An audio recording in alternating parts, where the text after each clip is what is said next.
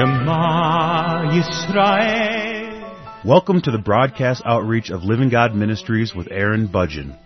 Aaron discovered Jesus is his Messiah while preparing to be a rabbi.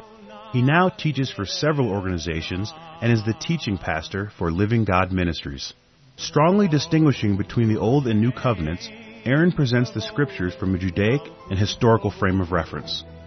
Join Aaron now as he reveals the reality foreshadowed and the new life we can now experience because of what the Lord Jesus accomplished for us. I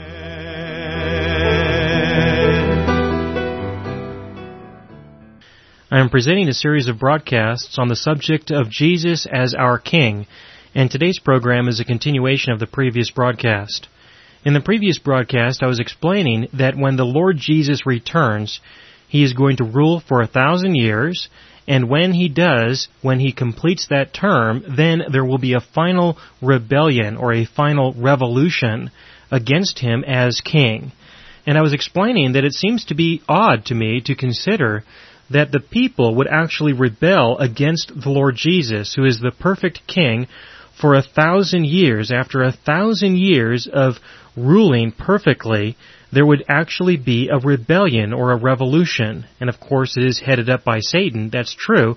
But the people can make decisions also. The people can make choices. It is the people who are deceived by the devil. But how can the people be deceived, even in the presence of the Lord Jesus, after all that I believe He will do? Well, it goes back to the issue, or to the question, of what kind of an effect will Jesus have on the lives of unbelievers? That is the general question.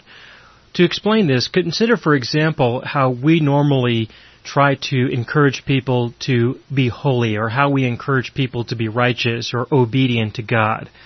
Let me consider that. If I consider that first, then I think you'll find it very easy to understand why people or how people could possibly rebel against the Lord even after He rules for a thousand years. For example, there's one teacher who's probably the most popular when it comes to the subject of grace, or being identified as a teacher of grace. I, of course, would make him look like a Pharisee easily, but this particular person publicly said that when it comes to the Sermon on the Mount, that the Sermon on the Mount describes exactly how we should live, how we should be living our lives, and if we were totally and absolutely obedient to all of the commands or ordinances that were given through the Sermon on the Mount, that we would be the ultimate or the most ultimate evangelists that have ever lived.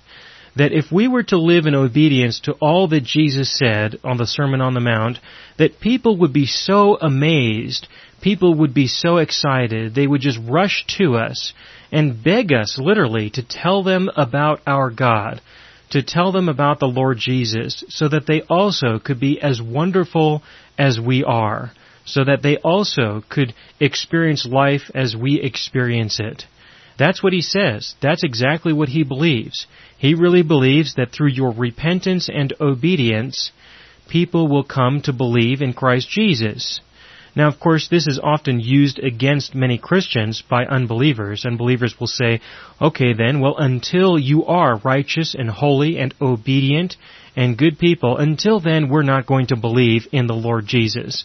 A lot of unbelievers will then use that belief against many Christians. I have seen that happen many times personally.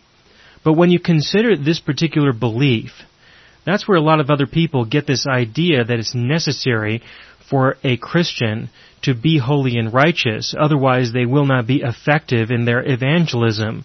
Or if we're going to support the work of any Christian, we have to make sure that they are as holy and righteous as they possibly could be. Otherwise, we're not really using our resources very well, because we could find somebody else who should be able to do it better, who would have a better testimony, for example. Not a testimony in the sense that they had sin and they overcame it, or they managed to get through life in the midst of it, or the Lord managed to teach them things through it. No, not a testimony like that, but a testimony in the sense of, I am holy and righteous and obedient to God, and so you should believe in Jesus because that's what I believe, and that is what has made me into the kind of person that I am right now. That's what people actually believe. That's what people are communicating all the time. I hear it all the time, in the vast majority of places, out of the mouths of the vast majority of ministers and preachers and pastors. That's what people generally believe. They really do believe that. But if that's true, then we should consider the most ultimate example, the most ultimate of examples that has ever lived, and that would be Jesus himself. If we were to consider the Lord Jesus, who lived here on earth, he functioned here on earth, he worked, he walked, he talked, he ate, he interacted with many people, and he was totally and absolutely obedient to everything that he had to say on the Sermon on the Mount. He was the one who accomplished that. He was the one who was fully, in our eyes, repentant and obedient to God. He fulfilled everything concerning the Sermon on the Mount and concerning these matters. And yet, even though he did that, even though he was absolutely perfect, how many people believed in him? How many people followed him? If you were to look at the end of his ministry, at the end of his ministry, which is when we normally like to evaluate these things, you know, how did you do during your life here on earth? If we were to look at, at Jesus as an example, hardly anybody was following him at the end of his ministry. And when he was captured and put on trial and crucified, even his own disciples ran off and were in hiding. And so if he is the ultimate example, then you should believe in him as the ultimate example. If you believe that if a person is obedient to the Sermon on the Mount, they will be the greatest evangelists, then you should believe that Jesus, who was absolutely obedient to the Sermon on the Mount, was the greatest evangelist. But as far as I can tell, according to the historical record that we have, he wasn't. He wasn't during the time that he was here.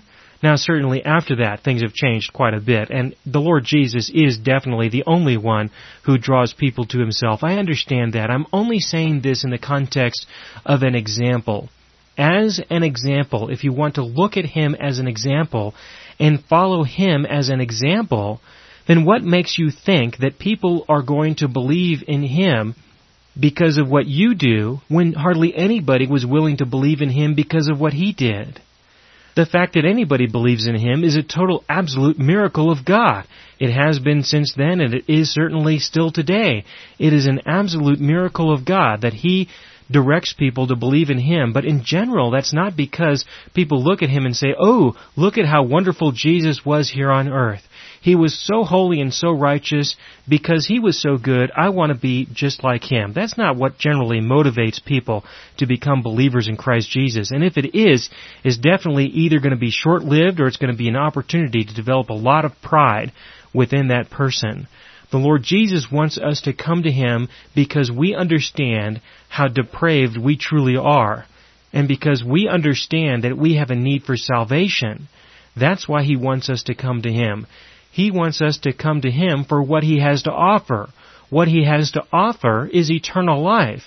He's not offering a better standard to live by. He's not offering a better example to follow.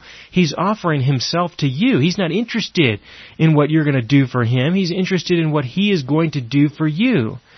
What he does within and through you certainly is a wonderful benefit and is a wonderful side effect, but that is not the real root issue of what is going on here when it comes to salvation and when it comes to reconciliation between you and your God. That's something completely different. And so it's my belief that people's attempt to utilize him as an example to follow so that perhaps we can be holy and righteous too, I think is absolute insanity. I mean, if you would really like to have a good example, just choose the Pharisees. They did pretty well on their own. In fact, they felt that they had already accomplished absolute righteousness because of what they did and what they didn't do. And so follow them. You might as well follow Pharisaical Judaism in addition to Jesus, or whatever you want to pick. It's still the same thing. It's the same theology.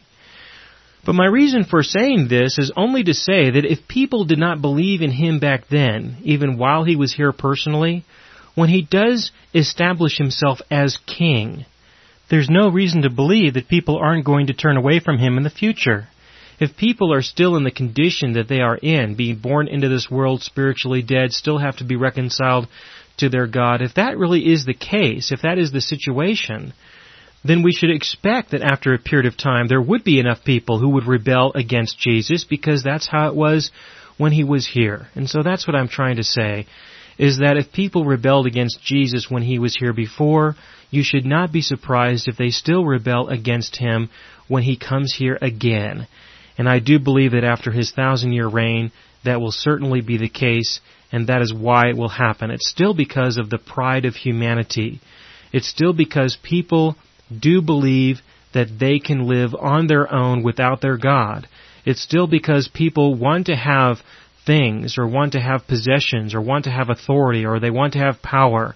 And even if Jesus has it and Jesus exercises it fully and completely, there will be people who will want to have that position for themselves. There will be people who continually covet the things of the world. It will not be until the entire world is destroyed and remade that everything will change to such an extent where the opportunity for sin will be completely removed. And that's going to be unique, and I don't know how the Lord will do that, because as we know, the angels themselves, they rebelled, and that's where we get the devil and his angels from. And so even though they did not struggle with the same fleshly desires as we struggle with, the angels rebelled, and so who knows what that may look like. I am looking forward to seeing how those things will unfold. But what I can say with great confidence is that even though Jesus will be king, that doesn't mean that there still won't be trouble. When the Lord Jesus returns, He will definitely set all things right. He will definitely intervene and deal with the issues that need to be dealt with. The first set of issues that I believe that He's going to be addressing as the new king over all the kings in the earth is that He will punish all of the kings in the earth. He will definitely execute judgment and punishment to all the kings, and I believe that this will be an eternal judgment as well. If not at the time when He initiates His thousand-year reign, it will definitely happen at the end of His thousand-year reign. But whenever that happens, He will execute judgment against all kings who were never under the authority of anybody else or who experienced the judgment of anybody else. He will set things right. In Psalms two, this is Psalms two, verse seven, it says, "I will surely tell of the decree of the Lord. He said to me, You are my son. Today I have begotten you. Ask of me, and I will surely give the nations as your inheritance, and the very ends of the earth as your possession." Verse nine, this is Psalms two, verse nine, "You shall break them with a rod of iron. You shall shatter them like earthenware. Now therefore, O kings, show discernment. Take warning, O judges of the earth. Worship the Lord with reverence and rejoice with trembling. Do homage to the Son, that He not become angry and you perish in the way. For His wrath may soon be kindled. How blessed are all who take refuge in Him." But those who don't, these kings and these judges who don't, will definitely experience His wrath. They will be judged and they will be punished for all of their wicked deeds. That is something that they can definitely look forward to. And those of us who have been oppressed by them can look forward to that as well. And I realize that some of us are probably thinking it sure would be nice if that would happen right now, because we are experiencing a great deal of pain and suffering in the midst of these circumstances right now. But please understand that this is not heaven. You are not going to live here forever. The Lord is going to take you out of here. You are only here for a period of time because there are other things that He is doing. There are other things that He is addressing. And you should be thankful that you have the privilege of being a part of it, even if you are experiencing a great deal of suffering and oppression at the hands of wicked judges and wicked kings. Because when He takes you out of here, He's going to remove you from all of this, and then you're going to come back, and you're going to be a part of this thousand-year reign. And when you are, you will then have a thousand years, not just fifty years or one hundred years at the most, perhaps. You will have a thousand years to enjoy your life here on earth with Jesus as your King. In the Psalms, in Psalm seventy-two, verses seven and eight, this is Psalm seventy-two, verses seven and eight, it says, "In His days may the righteous flourish, and abundance of peace, till the moon is no more. May He also rule from sea to sea, and from the river to the ends of the earth." You will have a wonderful opportunity to flourish and have an abundance of peace. And what does that mean, flourish? Well, that means that you will be able to live. You'll probably have children, perhaps. I don't know what that will look like, but you'll definitely be able to live a life here on earth.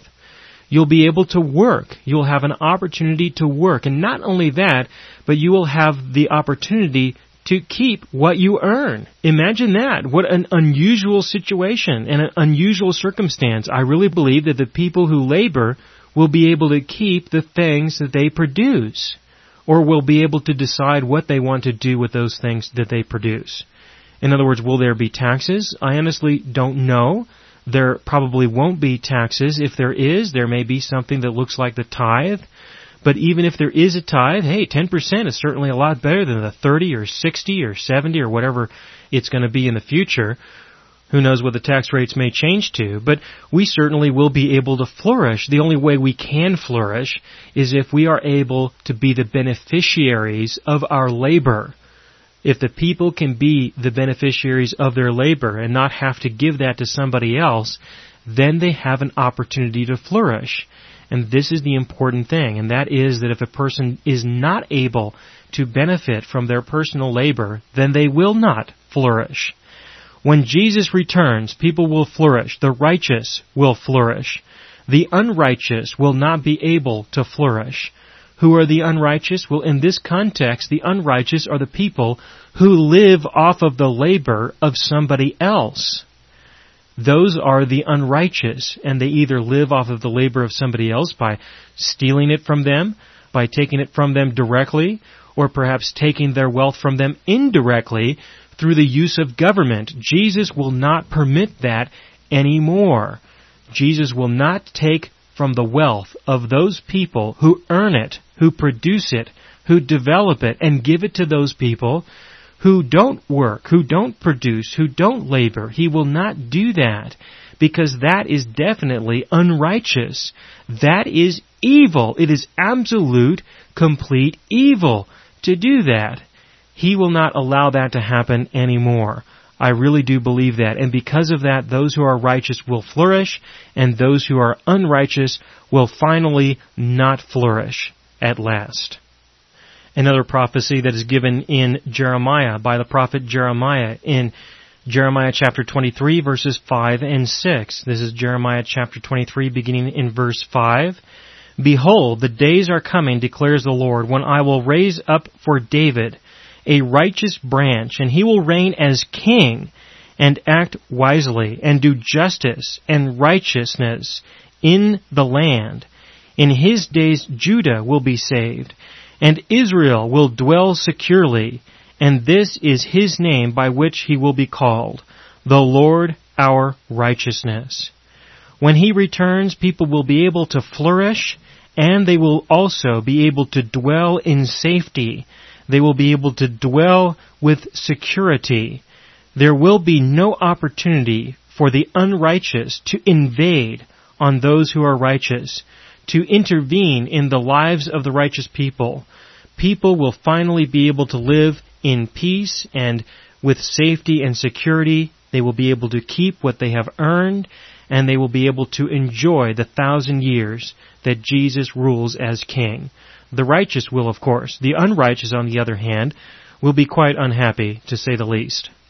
And then continuing into the prophets, in the prophet Daniel, in Daniel's book, Daniel chapter seven, verse thirteen. This is Daniel chapter seven, verses thirteen and fourteen, where it says, I kept looking in the night visions, and behold, with the clouds of heaven, one like a son of man was coming, and he came up to the Ancient of Days and was presented before him, and to him was given dominion, glory, and a kingdom, that all the peoples, nations, and men of every language might serve him.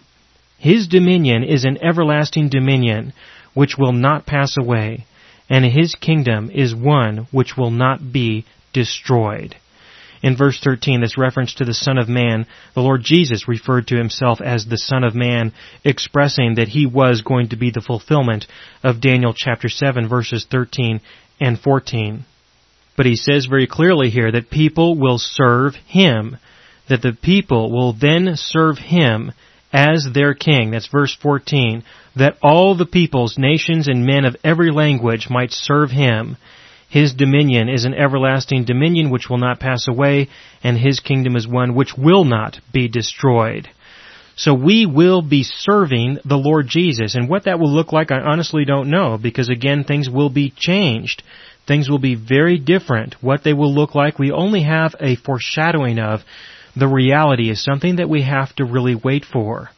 I do personally believe that just by living righteously, just by living a life of dependency on Christ Jesus and enjoying Him as your King, I believe that that is service.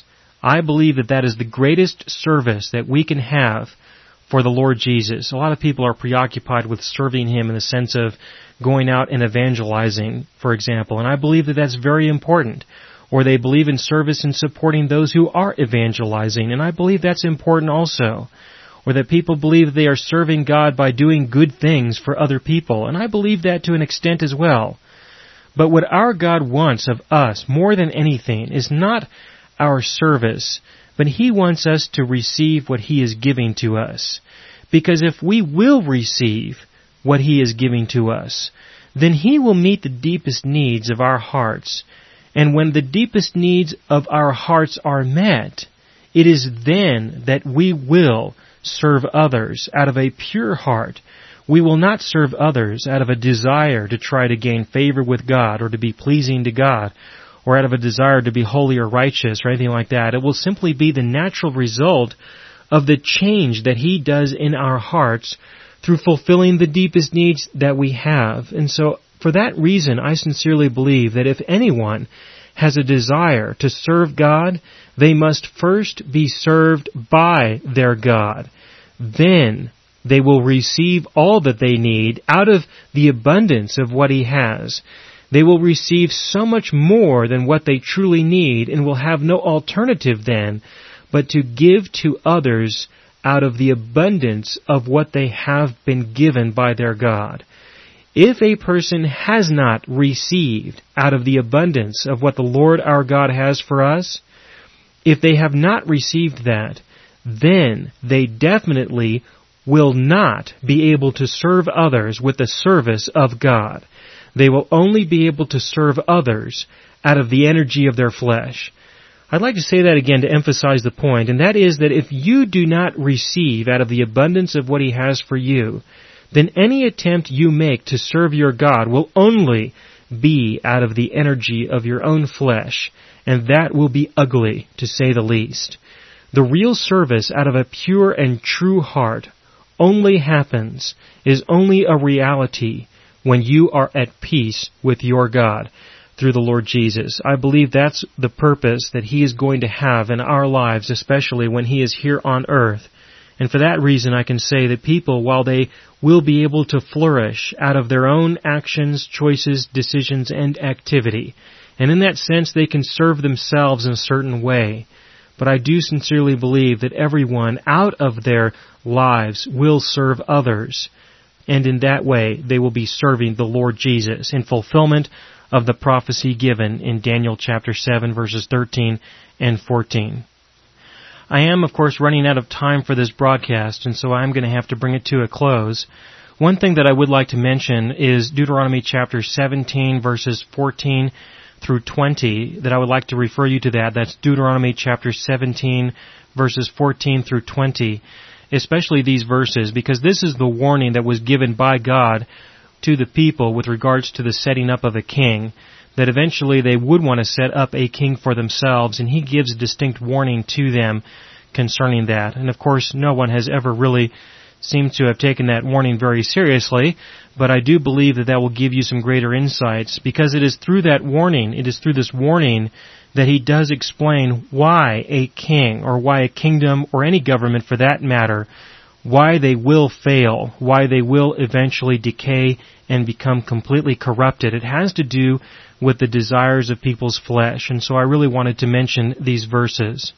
But in closing, I would like to refer to Luke chapter one, verses thirty-two and thirty-three, because it is here that the Lord speaks of the reign that He is going to have. In Luke chapter one, verses thirty-two, it says, "He will be great and will be called the Son of the Most High. And the Lord God will give him the throne of his father David. And he will reign over the house of Jacob forever, and his kingdom will have no end.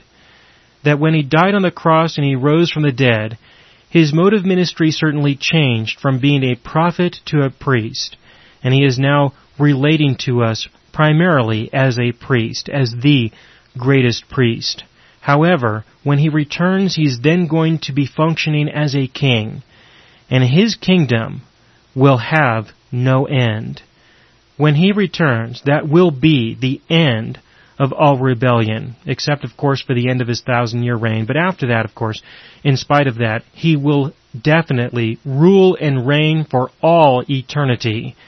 His kingdom will have no end, and this is something that we can look forward to, that we can trust in, and we can rely on and have faith in, and recognize that in the midst of the sufferings that we experience now, there are greater opportunities for him to show us the reality of who he is and the reality of who he will be. And through that, we can know our God in a more personal way. But in the midst of that, in the midst of recognizing what he is going to do in the future, do not lose sight of what he has already done in the past, so that you can enjoy what he has given to you right now. You must still continue to live in the reality of today, for tomorrow will take care of itself, and the Lord will definitely take care of it.